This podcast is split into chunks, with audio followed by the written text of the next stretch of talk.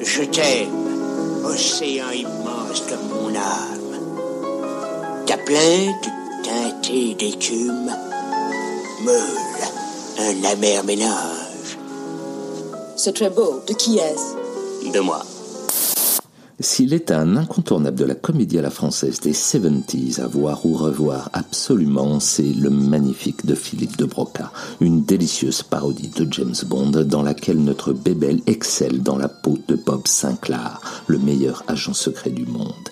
Ici, on retrouve toute la classe de l'aventurier à la française qui rime avec charme, virilité et autodérision, le genre d'homme qui, incontestablement, plaît aux femmes. Vous plaisez aux femmes Je ne sais pas.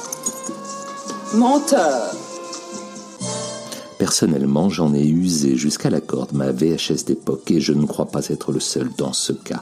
Il n'est qu'à penser à l'inoubliable scène de la piscine que nous rejouera Jean Dujardin, trois décennies plus tard, dans la peau d'un certain Hubert Bonisseur de la Batte, alias OSS 117, autre agent secret, lui aussi, So Frenchy.